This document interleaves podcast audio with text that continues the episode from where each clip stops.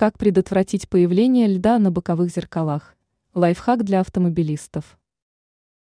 Водители, оставляющие свою машину на улице на всю ночь, рискуют столкнуться утром с рядом неприятностей. Например, с появлением на наружных зеркалах заднего вида ледяной корки. Такое явление дает о себе знать после дождей, сменившихся ночными заморозками. Конечно, водитель может убрать лед.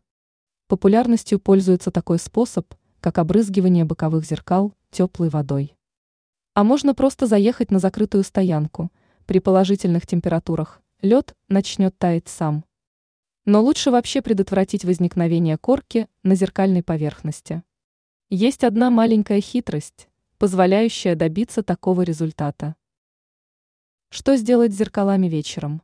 Оставляя транспортное средство под открытым небом перед наступлением ночи, водитель должен оценить, есть ли риск замерзания зеркал. Недавно выпали осадки, а в ночное время могут быть заморозки. Тогда зеркала надо защитить. Для этого достаточно надеть на них полиэтиленовые пакеты. Эти мешочки нужно зафиксировать.